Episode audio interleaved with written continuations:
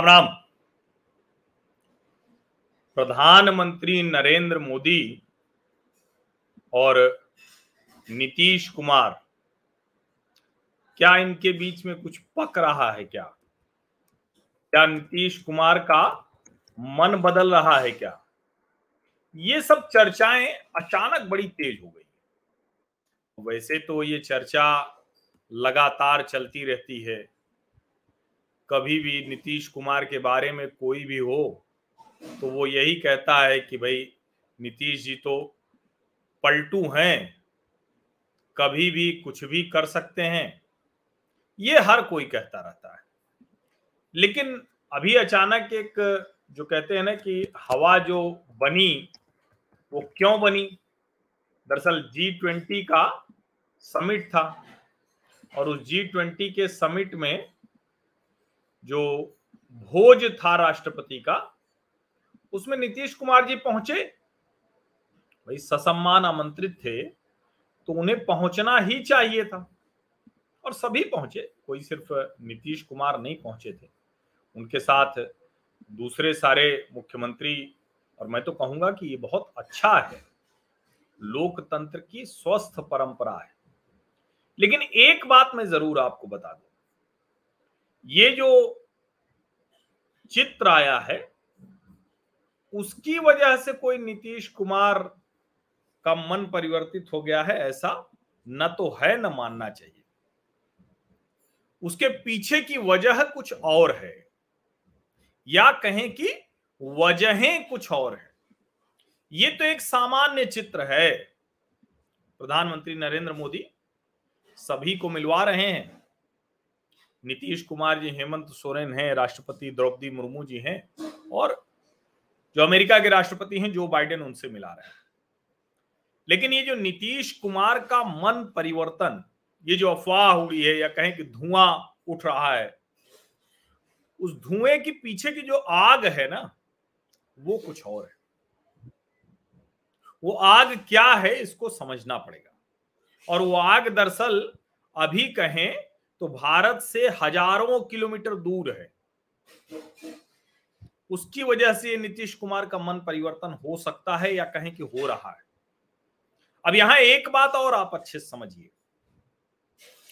ये सच है कि भारतीय जनता पार्टी ने अब लगभग तय कर लिया है। नरेंद्र मोदी तो नहीं, लेकिन अमित शाह एकदम स्पष्ट हैं कि नीतीश कुमार के साथ रोज रोज ये अपने साथ लेना, फिर वो चले जाएँ, ये बहुत अच्छा नहीं है। हमारे कैडर के लिए ये थोड़ा सा अच्छा नहीं है, ऐसा मानते हैं वो अमित शाह। अब नरेंद्र मोदी चूँकि राजनीति के एकदम जिसको कहें कि अलग ही तरह के खिलाड़ी हैं, वो एकदम अलग तरीके से राजनीति को देखते हैं और शायद यही वजह है कि वो शरद पवार को उनकी जो राजनीतिक हैसियत है वो दिखाते हैं। लेकिन यह भी सच है कि शरद पवार के हाथों सम्मान लेते हैं, शरद पवार को सम्मानित करते हैं। तो ये सब कुछ होता है। अब असली वजह क्या क्या है, वो जरा एक एक करके मैं आपको बताता हूँ। लेकिन उससे पहले, और मैं आपको बताऊँगा तो वो आपके भी ध्यान में आएगी, ऐसा नहीं कि आपके ध्यान में नहीं है। लेकिन उससे पहले जरा प्रशांत किशोर, पीके, प्रशांत किशोर जो जिसको हम कहते हैं ना कि भारतीय राजनीति में एक ऐसा नाम है, जो पॉलिटिकल मैनेजर बहुत बड़ा है। अभी तक पॉलिटिकल लाइजनर होते थे। जिसको कहते हैं ना कि अलग अलग पार्टियों में हुआ करते थे। कांग्रेस में अहमद पटेल थे। भारतीय जनता पार्टी में एक समय में प्रमोद महाजन जी थे। उसके अलावा अलग अलग नेता हुए। समाजवादी पार्टी जैसी पार्टी के लिए अमर सिंह वैसे हुए। उसको और आगे ले जाते गए। मतलब जो आया वो उसी के लिहाज से, क्योंकि लाइजनिंग तो जब होती है तो कहाँ तक जाएगी इसका कोई अता पता तो होता नहीं है। लेकिन प्रशांत किशोर पॉलिटिकल मैनेजर हैं, और वो पॉलिटिकल कैंपेन मैनेजर हैं। यानी वो एक नेता को प्रोडक्ट की तरह तैयार करते हैं और उसको आगे बढ़ा देते हैं। उन्होंने अलग अलग मुख्यमंत्रियों को लिया और एक चीज़ वो कहते हैं और देखिए प्रशांत किशोर जिसको कहते हैं ना कि उन्होंने जो कहा था तो उन्होंने कहा था कि भाजपा डबल डिजिट नहीं पार करेगी बंगाल में। लेकिन वो शायद डबल डिजिट वाला थोड़ा उन्होंने अश्वत्थामा, हतो नरो व कुंजरो, ये वाला आधा वाला खेल कर दिया था। अब जो ये जिसको कहते हैं ना कि अश्वत्थामा, हतो तो उन्होंने डबल डिजिट कह दिया था डबल डिजिट पार नहीं करेंगे मतलब दस, और डबल डिजिट पार नहीं करेंगे मतलब निन्यानवे। तो सौ के अंदर रह गई, इसको वो कहते हैं। सतहत्तर रह गई भारतीय जनता पार्टी। लेकिन ये तो सच है कि उन्होंने ये कहा और उसको कर ले गए। अब उन्होंने दो तीन बातें कही हैं, दो तीन उनके बयान हैं, और वो बड़े महत्वपूर्ण बयान हैं। एक तो वो कह रहे हैं कि नीतीश कुमार ने भारतीय जनता पार्टी के साथ एक खिड़की खुली रखी है। दरवाज़ा उनका इंडिया का है और खिड़की उनकी एनडीए की है। अब इसको मैं थोड़ा सा स्पष्ट करता हूँ। और मैं ये बात बहुत स्पष्टता से मानता हूँ कि राजनीति में कोई खिड़की दरवाज़ा नहीं होता है। राजनीति में सिर्फ़ दरवाज़ा होता है। कब आप उसको, जिसको कहते हैं ना कि कितना उपयोग कर रहे हैं, किस तरह से उपयोग कर रहे हैं, इससे तय होता है। अब जैसे कहते हैं ना कि भाई दरवाजे पे, एक तो है कि दरवाज़ा खोल के इंतज़ार कर रहे हैं कि अरे भाई साहब को आना था तो ये तो हुआ तय गठबंधन। एक होता है कि अचानक कोई आकर गिर पड़ा, आप उसके लिए तैयार नहीं है, लेकिन चलो आ गया तो कोई बात नहीं, अप्रत्याशित गठबंधन। और एक है कि आपने दरवाज़ा बंद कर दिया, आप किसी की प्रतीक्षा में नहीं बैठे हैं, लेकिन कोई आया, घंटी बार बार बजा रहा है, आपने कहा कि नहीं भैया तुम दो बार आए थे, और हमारे घर आए और हम ही को अपमानित करके चले गए। नीतीश कुमार इस तीसरी श्रेणी में आते हैं। भारतीय जनता पार्टी स्पष्ट कह चुकी है कि अब हम नीतीश कुमार को नहीं लेंगे। और नीतीश कुमार के भाजपा से जो लिंक थे, उसको भाजपा ने काट दिया। अब आपको लगेगा, लिंक कौन से थे? तो लिंक कौन से थे? तो वो कौन थे? वो आपको मैं याद दिला देता हूँ। आज वो नीतीश कुमार के खिलाफ क्या क्या नहीं बोलते आज वो नीतीश कुमार के खिलाफ ऐसी ऐसी बातें करते हैं कि आप सुने तो आपको लगेगा कि अरे, ये वही सुशील मोदी जी हैं जो नीतीश कुमार के सहायक की भूमिका में ज़्यादा रहे, भारतीय जनता पार्टी के नेता की भूमिका में कम रहे। और नीतीश कुमार के सहायक के तौर पर वो उसी तरह से काम करते रहे, वो भाजपा के हित से ज़्यादा नीतीश जी का हित देखते रहे। हालाँकि जो सुशील मोदी के आसपास के लोग हैं वो बार बार ये समझाने की कोशिश करते हैं कि चूँकि उस वक्त की जो भाजपा थी, उसमें अटल अडवाणी और अरुण जेटली जैसे लोग थे, जो नीतीश कुमार के साथ खड़े रहते थे तो सुशील मोदी को लगा कि ऊपर से नीतीश कुमार के पक्ष में सब कुछ आता दिखे, इससे बढ़िया है कि हम ही नीतीश कुमार के सामने आत्मसमर्पण कर देते हैं। पूरी बीजेपी को उन्होंने नीतीश कुमार के सामने सरेंडर कर दिया। भारतीय जनता पार्टी ने तय तो 2012 से कर लिया था 2012 ऑनवर्ड्स और उसके लिए सब कुछ कोशिश भी कर ली थी, लेकिन वो सफलता नहीं मिली तो उसकी बड़ी वजह ये थी कि सुशील मोदी उधर से खेलते थे।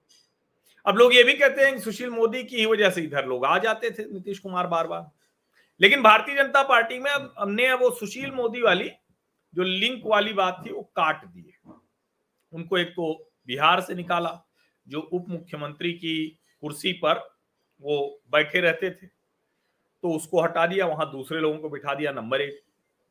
नंबर दो ये कि भारतीय जनता पार्टी ने जो हरिवंश जी को उपसभापति बनाया, उसके पीछे बड़ी सोची समझी रणनीति। हरिवंश जी पत्रकार रहे बड़ा वर्ग है समाजवादियों का, जो सब बोल देता है, लेकिन हरिवंश जी के खिलाफ कुछ नहीं बोल पाता। अब दोनों सवाल हैं। कि नीतीश जी ने क्या जैसा प्रशांत किशोर कह रहे हैं वैसी खिड़की खोल रखी है। क्योंकि या तो हरिवंश जी खुद त्याग पत्र दे देते और या तो हरिवंश जी को पार्टी निकाल देती, यानी ललन सिंह जो आज कह रहे हैं, वो निकाल देते। ललन सिंह आज कह रहे हैं, केसी त्यागी कह चुके हैं, हर आदमी कहता रहता बीच बीच में कि भाई नीतीश जी पीएम मटेरियल है। तो नीतीश जी पीएम मटेरियल तो 2015 में थे। उनके मन में महत्वाकांक्षा और किसके मन में महत्वाकांक्षा नहीं होती है भाई? देखिए 2002 से एक में बनाए गए थे नरेंद्र मोदी और 2002 से लगातार अपने बूते जीतते रहे। नीतीश जी भी झटका खाते खाते 2005 से तो लगभग लगातार है ही हैं। ठीक है, बीच में इधर उधर हुए। तो उनके मन में भी ये है कि हम कोई छोटे नेता नहीं है। नीतीश जी ने नरेंद्र मोदी के खिलाफ जितना कुछ करना था वो सब किया। आपको याद होगा, इशरत उस वक्त जो ये जो न्यू मीडिया है, सोशल मीडिया है, इस पे तो अलग अलग ट्रेंड चलता है ना। इशरत के अब्बू खूब चला था। इशरत जहाँ एनकाउंटर पर, जो बिहार की राय थी, बिहार सरकार की अलग ऐसे ही जब वहाँ बाढ़ आई, उस पर नरेंद्र मोदी ने दिया तो चेक वापस कर दिया। ऐसे ही जो भोज था, वो नहीं आए। मतलब बहुत सी ऐसी चीज़ें हुई। उसके बावजूद नरेंद्र मोदी ने, जो मैंने कहा ना कि राजनैतिक तौर पर जो नरेंद्र मोदी खेल खेलते हैं, वो एकदम अलग है। उन्होंने तय करके और नीतीश कुमार को मुख्यमंत्री बना लेकिन नरेंद्र मोदी की एक चीज़ और है कि वो चाहते हैं कि भारतीय जनता पार्टी का दायरा बढ़े। यहाँ तक कि उन्होंने अपने कोटे से रामविलास पासवान की पार्टी को सीटें दे दी। नीतीश जी ने अपना कोटा नहीं छोड़ा। तीसरे नंबर की पार्टी होने के बावजूद नीतीश जी को मुख्यमंत्री बनाया। अब चिराग पासवान अपनी राजनीति कर रहे थे और उसमें कहा गया कि नहीं भाई, चिराग पासवान तो भाजपा के लिए। ये सब मैं बैकग्राउंड आपको बता रहा हूँ, थोड़ा जानना चाहिए। राजनीति ऐसे ही समझ में आती 2015 में एक प्रयास कर चुके हैं। तेरह में किया था, उनको लगा था कि हम अब पीएम के दावेदार हो सकते हैं। और चूँकि लालू प्रसाद यादव कन्विक्टेड हैं तो उनको लगता है कि लालू जी लंगड़ी नहीं मारे पंद्रह के बाद सत्रह हो गया और फिर से लौट के बीजेपी के पास चले गए। बीस में चुनाव हुआ, वो लोग जीत कर तो आए, लेकिन एक दूसरे पर भरोसा भाजपा और नीतीश जी का एकदम नहीं रह गया।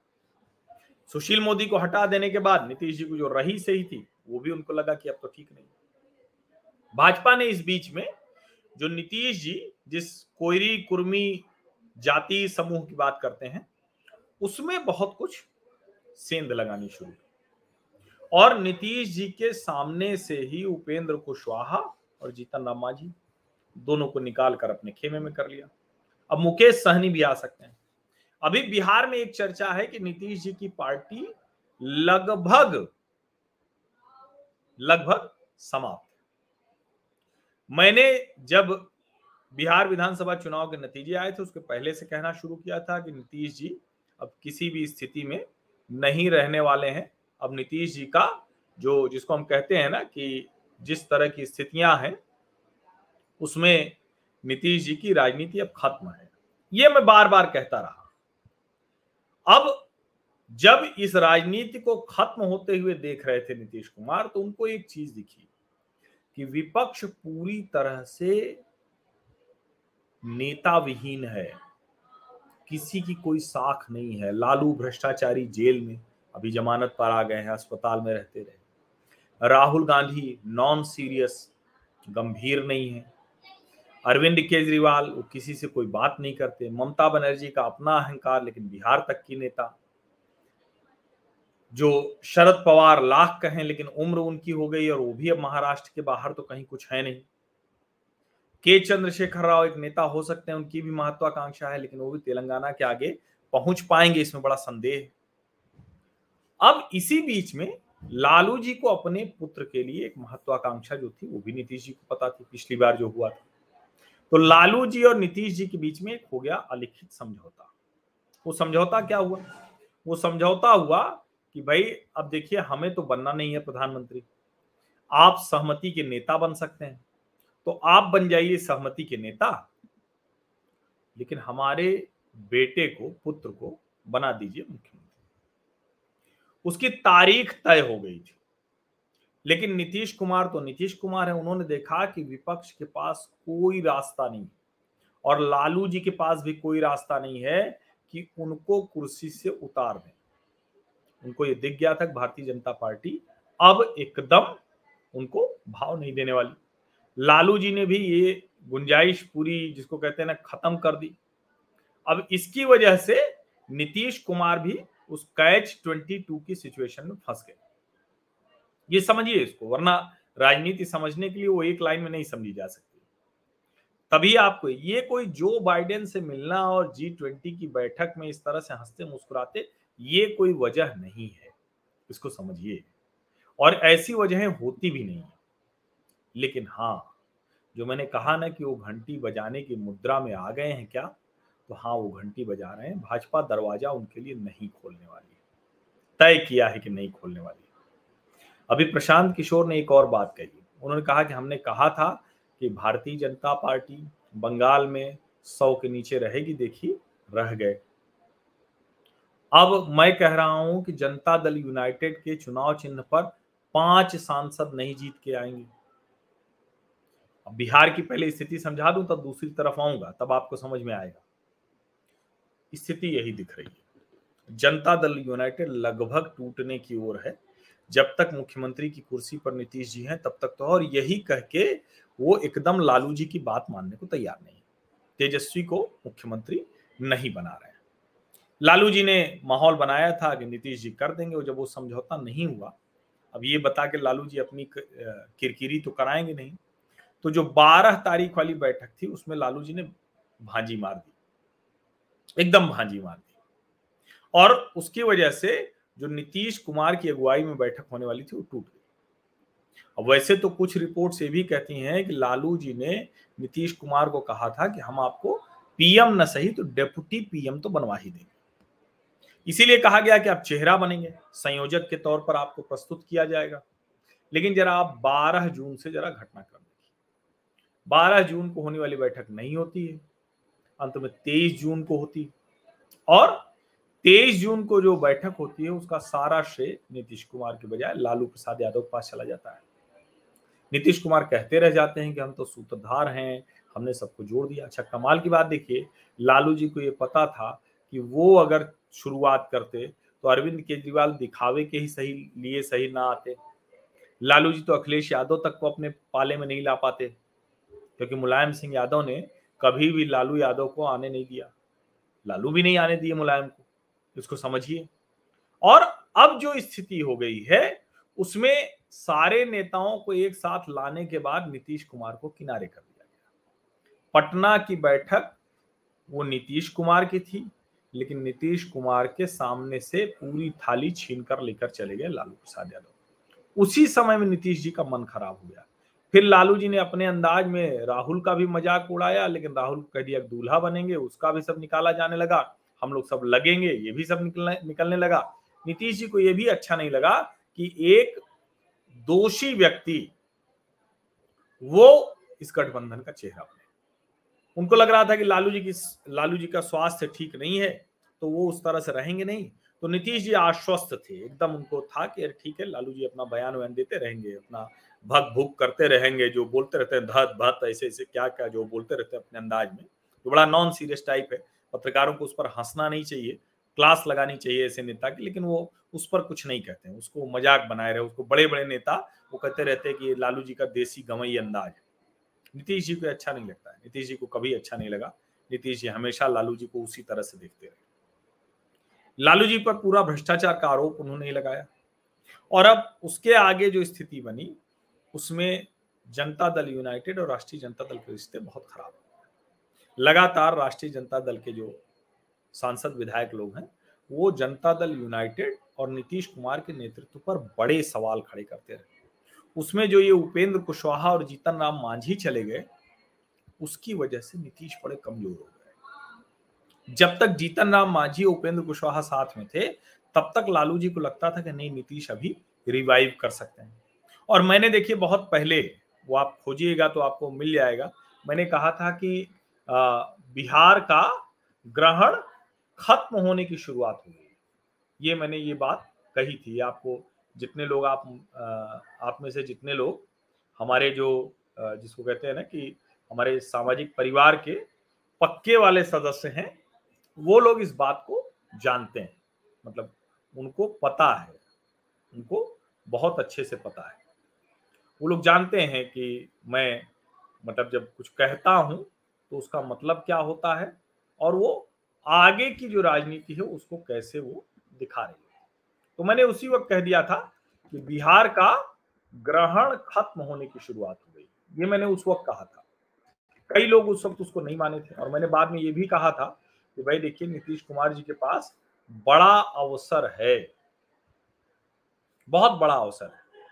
और उस बड़े अवसर को अगर नीतीश जी ने मान लिया, उसको समझ गए तो यकीन मानिए कि नीतीश जी एकदम, जिसको कहते हैं ना कि बम बम हो जाएगा उनका मामला। लेकिन अगर वो नहीं समझ पाए तो फिर उनके लिए मुश्किल होगी। और वो बात मैंने बहुत विस्तार से कही थी ये मैंने ये, इसको कमेंट में डाल भी दिया है। आप लोग उस वीडियो को फिर से देख सकते हैं। मैंने उसमें लिखा था कि बिहार का ग्रहण खत्म होने की शुरुआत हो गई। देखिए, ये बिहारी अक्षत जी कह रहे हैं कि आपको बिल्कुल ध्यान में आपने ये बात उस दिन कहा, जिस दिन नीतीश कुमार आरजेडी के साथ गए थे, सरकार बनाए थे। अब बिहार का हर आदमी कह रहा है कि नीतीश जी की पार्टी लगभग समाप्त होने वाली है। लगभग समाप्त होने वाली है। ये बात नीतीश कुमार को भी बहुत अच्छे से पता है। उनको पता है कि मुख्यमंत्री की कुर्सी से उतरे नहीं, कि हमारी पार्टी को राष्ट्रीय जनता दल ने तोड़ा नहीं।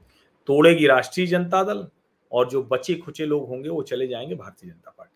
तो इसको कहते हैं ना वर्टिकल स्प्लिट हो जाएगा। आधा आधा, साठ, चालीस, सत्तर, तीस, जो भी हो, लेकिन वो हो जाएगा। नीतीश कुमार को लग यही रहा था कि एक बड़े नेता के तौर पर, और देखिए नीतीश कुमार जी ने छवि तो बनाई है। उनके आप प्रशंसक हो, विरोधी हो, कुछ भी हो, लेकिन ये छवि तो बना ली है, बहुत अच्छी छवि बनाई हुई। तो वो छवि जिसको कहते हैं कि ऐसी है कि चाहे आप सेकुलर हो जाए, चाहे इधर हो के नेशनलिस्ट हो जाए वो कभी कम्युनल नहीं होते और सचमुच उनके ऊपर करप्शन का इल्ज़ाम नहीं है। जो परिवारवाद है, वो बहुत कम है। वो कोई आरोप उनके ऊपर तो नहीं लगता है। तो एक तरह से अपनी जो सारी अच्छाइयाँ थी, वो उन्होंने इस गठजोड़ को सूत्र में पिरोने के लिए स्वाहा कर मिला क्या उन्हें? लालू प्रसाद यादव से पूछा गया, संयोजक बनेंगे नीतीश जी? तो कहे, नहीं अलग अलग कई संयोजक बनेंगे। इस तरह से उन्होंने कर दिया। कि नीतीश कुमार की जो रही सही आस थी, वो भी खत्म हो गई। अब इस पर एक और चीज़ हुई जिसको नीतीश जी बिल्कुल बर्दाश्त नहीं कर पा रहे कांग्रेस पार्टी ने जब ये सब ठीक हो गया, नीतीश जी ने सबको एक कर दिया तो कांग्रेस पार्टी अब नीतीश कुमार को यूज़ एंड थ्रो इस तरह से उपयोग कर रही है। दूध में पड़ी मक्खी की तरह निकालकर फेंक दिया। मलाई खुद खा जाना चाह रही कांग्रेस पार्टी भले बार बार कह रही है बार बार कह रही है कि हमें कोई नहीं चाहिए, हमें कुछ नहीं चाहिए, लेकिन जिस तरह से राहुल गांधी को प्रोजेक्ट कर रही है, नीतीश जी की बिना सहमति के इंडिया नाम रखा दिया। अब नीतीश जी इससे बहुत नाराज़ है। नीतीश जी, देखिए, मैं भी उनकी बहुत आलोचना करता हूँ, एक समय में बड़ा प्रशंसक रहा हूँ उनका। उनके जैसे नेता मैं मानता हूँ कि उनको सचमुच आगे जाना चाहिए था। वो देश के उपराष्ट्रपति बन सकते थे। फिर से केंद्र में मंत्री बनते तो बड़ा उनका प्रभाव होता। लेकिन शायद कहते हैं ना कि सबकी नियति तय होती है और वो मुख्यमंत्री की कुर्सी छोड़ नहीं पा रहे हैं। या सब छोड़ देते तो भी वो बड़े नेता रहते। अभी अगर वो मुख्यमंत्री की कुर्सी छोड़ चुके होते ना पहले ही, जिस दिन भारतीय जनता पार्टी के साथ सरकार बनी, तभी कहते कि नहीं, हम अब मुख्यमंत्री की कुर्सी पर नहीं रहेंगे। या अगर वो मुख्यमंत्री कुर्सी पर नहीं रहते तो भाजपा की सरकार में तब भी उनका वही प्रभाव होता। या जब वो लालू जी के साथ तब देखिए अब तेजस्वी को हम बनाते हैं और अब हम या छोड़ के चले आते केंद्र में या कहते कि हमको उपराष्ट्रपति बनाइए मतलब कई ऐसे विकल्प थे जो इतिहास में नीतीश जी को बहुत बड़ा नेता बना देता। लेकिन शायद जिसको कहते हैं ना, सबका एकदम एक जिसको कहते हैं कि कुछ तो नियति होती होगी। मैं तो कर्म प्रधान वाला व्यक्ति हूँ। लेकिन जिसको कहते हैं ना कि एक, जो कितना भी कर्म प्रधान वाला हो, हम लोग हिंदू लोग हैं तो थोड़ा तो वो मान्यताएँ होती हैं। तो हमें भी लगता है कि भाई कुछ तो नियति होती होगी। तो शायद नीतीश जी की नियत यही थी। पंद्रह वर्षों से अधिक समय तक उनको बिहार पर राज करने का अवसर मिल चुका है। फिर भी देखिए, बिहार को उन्होंने बहुत बढ़िया नहीं किया। पहले जो करना था। तो बिहार में एक बड़ा वर्ग है जो अब जाति से ऊपर उठकर इस सब की चर्चा करने लगा बुरा लगता है ना उसे। आप कितना भी कहें, आप सोचिए कि प्रियांक खड़गे, जो नेता उसी एनडीए अलायंस के हैं, वो भी कह देते हैं कि यूपी बिहार के लोग आ जाते हैं यहाँ सिर्फ़ काम करने के लिए। अरे भैया, जरा आप देखिए ना, अगर ऐसे कहे तो गुरुग्राम में कहाँ कहाँ के लोग आए हैं? देश के किस हिस्से के नहीं आए हैं? उत्तर प्रदेश में कहाँ कहाँ के लोग नहीं आए हैं? दिल्ली, एनसीआर में तो सब जगह के लोग आए हुए हैं। मुंबई में बोल देते हैं लोग, लेकिन भाई जहाँ काम है, वहाँ लोग जाते हैं, और अगर ना हो तो कैसे होगा? बताइए। इसीलिए मैं कह रहा हूँ कि ये जो बात होती है, इसमें जब आप लंबे समय तक प्रतिरोध नहीं करते हैं तो फिर आपके लेकर वहाँ की जनता जो है वो धारणा बदलने लगती है। अब यूपी में तो योगी जी ने बहुत कुछ बदल दिया, बहुत कुछ बदल दिया। लेकिन बिहार में नीतीश जी नहीं बदल पाए। एक समय के बाद वो कहे कि अच्छा चलो, मजबूरी में सब हमको स्वीकार कर रहे हैं तो वही वाला चलने देते लेकिन कब तक चलेगा ये भाई? मैं जैसे कहता हूँ कि अगर आप कहीं काम करते हो और आपसे कोई आकर कोई जवाब दे ही नहीं करे तो आपको कुछ दिन बहुत अच्छा लगेगा। आप पहुँचे, पंच किया, या जो भी आपके यहाँ ऑफ़िस का तरीका हो, पूरा दिन आप बैठे रहे और उसके बाद निकल गए।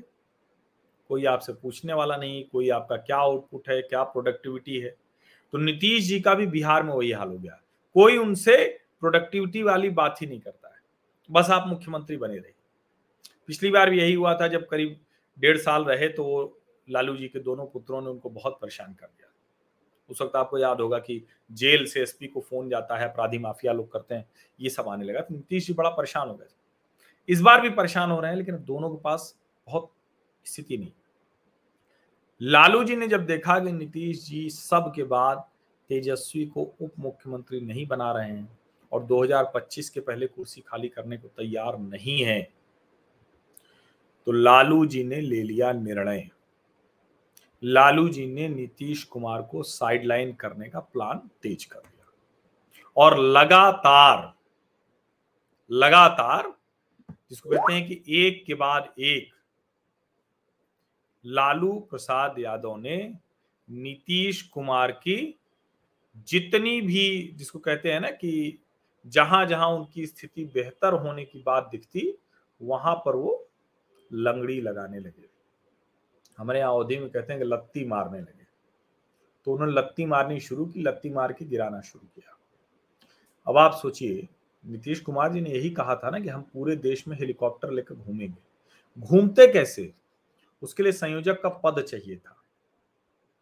सोचिए, उससे पहले संयोजक का पद चाहिए था। अब चूँकि संयोजक का पद चाहिए था तो वो संयोजक का पद नहीं मिला तो वो कहाँ से लेके पूरे देश में घूमेंगे जरा बताइए आप। सोचिए जरा इसको। और अब नीतीश कुमार बहुत दुखी है कुंठित शब्द तो मैं नहीं कहूँगा, लेकिन दुखी बहुत है। और ये कोई जो बाइडेन का मसला नहीं है।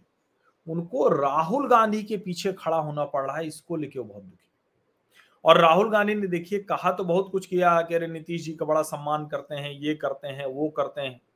हुआ क्या? राहुल जी चले गए, सांसदी वाला बहाल हुआ तो चले गए लालू जी से मिलने। लालू जी के साथ बैठ के मटन बनाना सीख रहे हैं। भैया, नीतीश जी कहाँ हैं? आप इसको समझिए। ये कोई ऐसी स्ट्रेट पॉलिटिक्स नहीं है। अब नीतीश जी सीधे कुछ कह नहीं सकते लेकिन जो देखिए, जो नरेंद्र मोदी खड़े हैं ना, नरेंद्र मोदी की अपनी राजनीति होती है। ये जरा देखिए इसको। नरेंद्र मोदी की एकदम अलग राजनीति होती है। उनके चेहरे की भाव भंगिमा अवसरों के लिहाज से एकदम अलग होती है। और सब स्वतः स्फूर्त होती है। सहज होती है। उसमें कुछ ऐसा नहीं लगता कि बनाना पड़ रहा है। समझिए इसको। कभी ऐसा नहीं लगता। अब कई लोग ये कहते हैं कि अरे, नरेंद्र मोदी तो बड़े कलाकार हैं, नरेंद्र मोदी तो कैमरा देखते रहते हैं। लेकिन नरेंद्र मोदी ने इस देश की राजनीति को जैसे समझा अलग अलग कितने खांचे थे। भाई, अटल जी ने बहुत बड़ा गठजोड़ चलाया लेकिन अटल जी को क्या है? सबने क्या किया? सबने अटल जी का ही बुरा कर दिया। अटल जी तो भले नेता थे, भला कह कह के क्या कोई उनके साथ खड़ा हो गया कि एक वोट से सरकार गिर गई थी? और आज वही करने की कोशिश सब कर रहे हैं कि किसी तरह से एक सीट कम हो जाए 272 से एक कम 271 बीजेपी हो जाए। नरेंद्र मोदी ये जानते हैं। इसीलिए खुद का लक्ष्य 300 के ऊपर है। अकेले बीजेपी और जो एनडीए है उसके साथ साढ़े तीन सौ, चार सौ की वो कल्पना करने लगे। आप, मैं जो कह रहा हूँ, ये ये मत समझिए कि यूँ ही मैं नंबर बोल रहा हूँ। वो सचमुच भारतीय जनता पार्टी में नरेंद्र मोदी और अमित शाह अभी 350 प्लस की बात कर रहे हैं। एनडीए को साढ़े तीन सौ, चार सौ उस तरफ़ ले जाते देख रहे हैं। अब नीतीश कुमार को ये बहुत साफ़ साफ़ दिख रहा है कि आज के समय में नरेंद्र मोदी के सामने कोई नेता नहीं है, कोई स्थिति नहीं। राहुल गांधी जिस तरह का काम कर रहे हैं, इंडिया गठबंधन नाम रख दिया, अरविंद केजरीवाल, ममता बनर्जी ने तो श्रेय ले लिया कि उनसे बात हुई, उनकी बात थी। नीतीश कुमार कहीं रहे ही नहीं। संयोजक वाली बात, नीतीश कुमार कहीं रहे ही नहीं। कोऑर्डिनेशन कमेटी बना दी गई, जिसको लेकर नीतीश कुमार बहुत प्रसन्न नहीं है। और इन सब के अलावा जो सबसे बड़ी चीज़ है कि नीतीश कुमार को राहुल गांधी को अपना नेता मानना पड़ रहा है और राहुल गांधी अपनी धुन में चल रहे हैं। राहुल गांधी जब कांग्रेस के लोगों की नहीं सुनते तो फिर वो भला नीतीश कुमार की क्या सुनेंगे? समझिए? और ये बात नीतीश कुमार को अब अच्छी नहीं लग रही। क्योंकि उनको लगता है कि भाई ठीक है, सबसे बात करना, सबको सहेजना अपमान सहना, आपको याद होगा उठक बैठक वाला वीडियो, केसीआर और नीतीश कुमार का। तो वो सब तो किया नीतीश जी ने। बंबई गए, कलकत्ता गए, सब कर लिया। उसके बाद सबका एक दूसरे से कनेक्ट हो गया। जैसे बहुत से लोग करते हैं ना, आप वो काम अपना कराने के लिए कहीं तक पहुँचना चाहते हैं, जैसे ही पहुँच गए, जिसके ज़रिए पहुँचे, उसी को किनारे कर दिया। नीतीश कुमार को ये एहसास बहुत अच्छे से हो रहा है। बहुत जमकर हो रहा है। और अब इस एहसास की वजह से वो उस अलायंस से निकलना चाहते राहुल गांधी उनको अपने नेता के तौर पर कतई बर्दाश्त नहीं है। नीतीश कुमार का निजी तौर पर मानना है कि ठीक है, राहुल गांधी ये सब करते रहें, लेकिन बाकी जिस तरह से वो बोलते हैं, जिस तरह से वो व्यवहार करते हैं, वो राजनैतिक व्यवहार नहीं है। असली वजह यहाँ छिपी हुई। और उनको ये दिख गया कि कांग्रेस जैसे ही थोड़ी मज़बूत होती दिखी, उसने बड़े सलीके से सबसे जो बड़े दावेदार थे, पीएम कौन नहीं बनना चाहता है? या सामने पीएम जैसा मुकाबला कौन नहीं करना चाहता है? ठीक है, हम चले, पीएम बने ना बने, पीएम इन वेटिंग ही हो जाए। कद हो जाता है ना वो? अब उनको अच्छा नहीं लग रहा। उनको दिख रहा है कि राहुल गांधी राहुल गांधी चल रहा है और बीच में नाम भी चलने लगता है तो कहते हैं कि भाई अच्छा मल्लिकार्जुन खड़गे जी हो सकते हैं क्या? इसने नीतीश कुमार को परेशान किया असली बात यहाँ है। ये कोई जो बाइडेन से मुलाकात वाली जो सुंदर तस्वीरें हैं, ये कोई वजह नहीं है। ये धुआँ तो लोग ठीक है, अब अफवाह उड़ेगी, हवा उड़ेगी, धुआँ उड़ेगा तो आग जो है तो उसको खोजना पड़ता है। धुआँ जहाँ आग लगी रहती है, उसी के ऊपर थोड़ी नोड़ता है। आग जहाँ लगी रहती है, उससे धुआँ अलग दिखता है। ज़मीन पे अगर कहीं आग लगा दीजिए तो उसका धुआँ से थोड़ी समझ में आएगा कि आग कहाँ लगी फिर आपको धुएँ को देखते हुए जाना पड़ता है। नीतीश कुमार के मन परिवर्तन वाले धुएँ की आग राहुल गांधी और लालू प्रसाद यादव। दोनों में से किसी का नेतृत्व तो नीतीश जी को पसंद नहीं है। लालू जी को मानते हैं कि ये भ्रष्ट नेता है। लालू जी को मानते हैं कि बदमाश नेता है। राहुल गांधी को मानते हैं कि वो योग्य नहीं है राजनीति के। नीतीश कुमार के मन में हमेशा रहता है। और आप जरा आप ध्यान कीजिए। पटना के बाद और आज तक नीतीश कुमार के बयान। नीतीश कुमार ने कब कब क्या कहा है, वो सब ध्यान कीजिए। खोजिए जरा। और उसके बाद आपको समझ में आएगा कि मैं जो कह रहा हूँ, अब नीतीश कुमार भी बड़े सलीके के साथ, बहुत सफ़ाई के साथ, वो इस अलायंस की कमजोरियों को जग ज़ाहिर कर रहे हैं। क्योंकि अलायंस के नेताओं ने जो तय था लगभग, इसका कोई लिखित समझौता थोड़ी ना होता है, लेकिन जो तय था ना, कि भाई जो सबको जोड़ के लाएगा, उसी को तो नेता मानोगे ना और लोग कहते हैं कि अरे, हम तो बाद में तय करेंगे, लोकतंत्र है। भैया, जब पार्टी होती है तो ठीक है, पार्टी के सांसद तय करते हैं। जब गठजोड़ हो रहा है तो यह तो कोई कार्यक्रम बता दो। अब नीतीश जी को यह भी बड़ा विचित्र लग रहा होगा कि हमें तो कुछ मिल नहीं रहा। ऊपर से ये जिस तरह से सनातन पर हमला कांग्रेस और करुणानिधि का परिवार कर रहा है, उसमें सबसे ज़्यादा नुकसान कहाँ होगा? उत्तर प्रदेश और बिहार? सनातन को खत्म करने वाले तो यहाँ खत्म हो जाएँगे। तो खत्म हो जाएँगे तो नीतीश जी बेचारे उसी पाले में है, वो भी निपट जाएँगे। नीतीश कुमार को ये चिंता लग रही है। और इसीलिए मैंने कहा कि थोड़ा इतमान से पूरी बात सुनिएगा तो आपको समझ में आएगा। और इसीलिए मैंने बहुत बिंदुवार आपको बताया, राहुल गांधी और लालू यादव, ये दो लोग हैं जिन्होंने नीतीश कुमार की महत्वाकांक्षाओं पर एकदम ग्रहण लगा दिया है। अब नीतीश कुमार इन दोनों को ही जवाब देने की मुद्रा में है। गड़बड़ बस एक ये अब है कि दो बार वो पलटी मारे, अब तीसरी बार तो जरा मुश्किल है। दूसरा, भारतीय जनता पार्टी ने अब लगभग तय कर रखा है। लगभग मैं इसलिए कह रहा हूँ कि राजनीति संभावनाओं का खेल किस तरह से कौन आएगा? तो भाजपा ने ये तो तय कर रखा है कि अब किसी भी स्थिति में नीतीश कुमार को नहीं लेना है। लेकिन अगर नीतीश जी कहेंगे, भाई, हमको मुख्यमंत्री नहीं बनना है तब? और नीतीश जी जानते हैं कि अब उनकी राजनीति का अंत है। हमने तो उसी वक्त कह दिया था कि शुरुआत हो गई है ग्रहण हटने की, चौबीस तक पूरी तरह से खत्म हो जाएगा और पच्चीस में वहाँ नया सूरज उग जाएगा राजनीति का। 2025 की बात कर रहा हूँ, उसके बीच के चाहे जो घटनाक्रम हो, अंत में 25 में वही होना है। और प्रशांत किशोर जो कह रहे हैं, वो बहुत साफ़ साफ़ बता रहा है। क्योंकि प्रशांत किशोर देखिए घूम रहे हैं। उनकी अपनी पार्टी का क्या होगा, ये मुझे नहीं पता है। कुछ भी वो कर पाएँगे लोकसभा चुनाव में मुझे नहीं पता है। भरोसा भी नहीं है, क्योंकि देखिए लोकसभा चुनाव में बहुत मुश्किल होता है किसी भी नई पार्टी के लिए कुछ करना। लेकिन प्रशांत किशोर वहाँ जिस तरह से घूम रहे हैं, वो मेहनत का काम है। वो हर कोई नहीं कर सकता है। और सिर्फ़ वो घूम नहीं रहे हैं।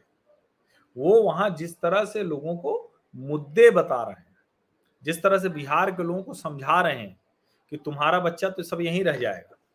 उस सभा हम ये भी कहते हैं कि हमारे पास तो पैसा है, इसलिए हम ये सब कर ले रहे हैं। सोचिए जरा। अब नीतीश कुमार का ये जो मन परिवर्तन वाला धुआँ है, ये किसकी किसकी आँख में लगेगा? अब जरा देखिए। प्रतीक्षा करते हैं।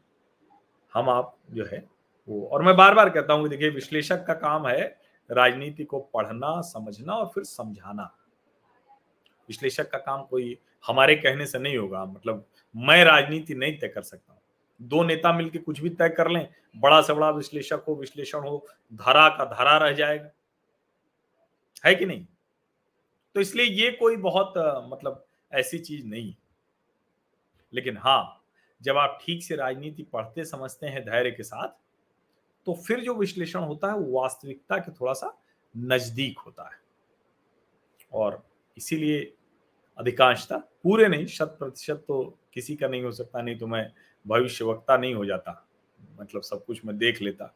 लेकिन अधिकांशता हमारे विश्लेषण इसीलिए ठीक हो जाते हैं, और मैं तो पलट पलट के देखता भी हूँ। मैं तो पलट पलट के देखता भी अच्छा एक चीज़ मैंने हमेशा कहा कि हमारे सामाजिक परिवार के किसी सदस्य को बदतमीजी करने का हक नहीं है। यहाँ सब बहुत सलीके से बातचीत होती है, बहुत अच्छे से बातचीत होती है। जो हमसे बिल्कुल हमको पसंद नहीं करते, वो भी हमारे सामाजिक परिवार के अस्थायी सदस्य हो जाते हैं, जब यहाँ से वो चले जाते हैं, गुजर जाते हैं इधर से। लेकिन उनको मैं कहता हूँ, भैया, मर्यादा न तोड़ना। बोलो चाहे जो दूसरे किसी का प्रचार न करो यहाँ आकर और दूसरा मर्यादा न तोड़ो अगर ये दो काम आप नहीं करते हैं तो आप कुछ भी, कितनी भी आलोचना मेरी करिए, मेरे साथ रहेंगे। कि आप घर परिवार में भी तो होता है ना, एक दूसरे से असहमति होती है। मेरी तरह थोड़ी ना सोचिए आप लोग। लेकिन अगर आपको लगता है कि मैं जो ठीक कह रहा हूँ तो उसका तार मैं ऐसे जोड़ देता हूँ कि आपको बहुत कुछ साफ़ साफ़ दिखने लगता है। ट्रांसपेरेंट एकदम, बढ़िया ग्लास जो एकदम बढ़िया वाला शीशा होता है, जिसमें आर पार नज़र आता है। वैसा हो जाता है। तो मैं वो कोशिश करता हूँ और बहुत कुछ होता हुआ दिख जाता है। और मैं एक बात हमेशा कहता हूँ कि भाई, देखिए, कोई भी मतलब जितने लोग भी राजनीति में हैं, अंत में सबको सत्ता ही हासिल करनी। लेकिन कोई तो एक बात होनी चाहिए ना जो आपकी स्थायी हो। वो के होता है ना कांस्टेंट अगर किसी नेता के भीतर कोई कांस्टेंट नहीं है तो फिर क्या उसको राजनीति में प्रासंगिक बने रहना चाहिए क्या? नहीं बने रहना चाहिए। उसकी तो इज़्ज़त उतरती ही उतरती है। अब यहीं पर मैं इस बात को खत्म कर दे रहा हूँ। आप लोग समझ गए मैं कहाँ ले जाकर मैंने छोड़ा है। आप सभी का बहुत बहुत धन्यवाद। सब्सक्राइब तो आप कर चुके होंगे। क्योंकि अस्थायी सदस्य से स्थायी सदस्य होने के लिए सिर्फ़ आपको सब्सक्राइब करना है। ज्वाइन बटन दबाएँ, न दबाएँ। मैं बार बार कहता हूँ, आर्थिक सहयोग महत्वपूर्ण नहीं है। महत्वपूर्ण है आप हमारे साथ खड़े हों। सब्सक्राइब करिए जिससे कि हमारा सामाजिक परिवार बड़ा हो, जिससे हम सार्थक, सकारात्मक राष्ट्रीय विमर्श मज़बूत कर सकें। नोटिफिकेशन वाली घंटी दबा देंगे तो आपको पता चलेगा कब मैं लाइव वीडियो कर रहा हूँ, कब नया वीडियो डाला हूँ। लाइक का बटन दबा देंगे तो ज़्यादातर लोगों तक यूट्यूब थोड़ा पुश करेगा। एट मीडिया हर स्वीटी, हर जगह इंटरनेट पर यही मेरी पहचान है। घर का पता समझ लीजिए। तो टैग कीजिए और साझा कीजिए सब जगह। आप लोग कम टैग करके साझा कर रहे हैं। करिए ना इसमें हिचकते क्यों? और व्हाट्सएप समूहों में भेजिए। मैं फिर कह रहा हूँ, मेरे पास किसी सरकार का तंत्र नहीं है, किसी पार्टी का तंत्र नहीं है, कोई अंतर्राष्ट्रीय गिरोह नहीं है, कोई अपना भी गिरोह नहीं। नहीं मैं बना ही नहीं पाता हूँ गिरोह। इसे आप मेरी आ, मुश्किल कह लें मेरी लिमिटेशन कह लें मेरी सीमाएँ कह लें लेकिन हमारा अपना जो सामाजिक परिवार है वो मैं बना लेता हूँ। और देखिए सामाजिक परिवार की ताकत ये है कि किसी भी हिस्से में दुनिया के मैं शायद चला जाऊँ। दुनिया तो मैं गया ही नहीं हूँ बहुत। लेकिन देश के हर हिस्से में कहीं भी चला जाऊँ लोग मुझे मिल जाते हैं जो हमारे सामाजिक परिवार के सदस्य होते हैं। आज एक छोटा सा वाक्य बताकर अपनी बात खत्म मैं इंडिया टीवी से लौट रहा था। इंडिया टीवी पर डिबेट थी मेरी, वहीं से मैं लौट रहा था। और जो हमारी जो टैक्सी थी, यानी इंडिया टीवी की ही थी तो उसके ड्राइवर ने कहा कि, सर, प्रसाद बन रहा, बट रहा था, हम ले लेते हैं। तो प्रसाद मतलब वो जो भंडारा कराते हैं तो चावल कढ़ी का प्रसाद था। तो हमने कहा, भाई, ले लेते तो उसने कहा, सर, मोड़ लू गाड़ी? मैंने कहा, मोड़ लू। तो चूँकि मुझे बहुत जल्दी नहीं थी तो हमने मुड़वा ली गाड़ी गया, उतर कर उसने कढ़ी चावल लिया ला कर गाड़ी में रखा उसने तब तक एक भाई साहब आ गए। शीशे पे नॉक किया। मैंने शीशा उतारा तो उन्होंने कहा, अरे आप, हर्षवर्धन जी, मैं आपके सामाजिक परिवार का सदस्य, आपको देखता रहता हूँ। वही लोग उसके आयोजक थे। तो उन्होंने कहा, आप भी कर लीजिए। मैंने कहा, नहीं, मैं खाना, मेरा भोजन का समय तो नियमित रहता है तो समय से कर लिया था। भूख है नहीं। लेकिन अब आप कह रहे हैं तो मैं उतर आता हूँ गाड़ी से नीचे। तो मैं गाड़ी से नीचे उतर गया। लेकिन वो माने नहीं, वो मैंने कहा अच्छा ठीक है, कढ़ी का एक पकौड़ा मैं खा लूँगा। क्योंकि आप प्रसाद कहकर दे रहे हैं तो उसका सम्मान रखूँगा। तो ड्राइवर जो था, उसने कहा कि आप परिचित थे। हमने कहा हाँ परिचय था, लेकिन आज के पहले हम इनसे उस तरह से परिचित नहीं थे, आज परिचित हो गए। तो ये वाली जो ताकत है, ये बहुत बड़ी है। मैं ये मानता हूँ। और उसी ताकत से हम बढ़ रहे हैं। और मैं फिर से कह रहा हूँ, यहाँ किसी का एजेंडा नहीं चलता तो उसी ताकत की वजह से। कई बार लोग कहते हैं किसी की फंडिंग, किसी से वैसे मिल जाए तो मैं बार बार कहता हूँ कि कोई अगर इस इच्छा से कि आप एक काम करिए, कोई मदद करना चाहे, आर्थिक सहयोग तो स्वागत है। लेकिन कोई किसी एजेंडे से आए कि अच्छा ठीक है, हम आपको, चलो, ये पैसा दे रहे हैं, अब जरा हमारा कुछ काम करो तो भैया संभव नहीं अगर आप इस राष्ट्रीय विमर्श के लिए बिना किसी इच्छा के कोई आर्थिक सहयोग करना चाहें तो स्वागत है। ये मैं इसलिए बता रहा हूँ, आमतौर पर इतना विस्तार से हर वीडियो में कहता नहीं वो ठीक भी नहीं है।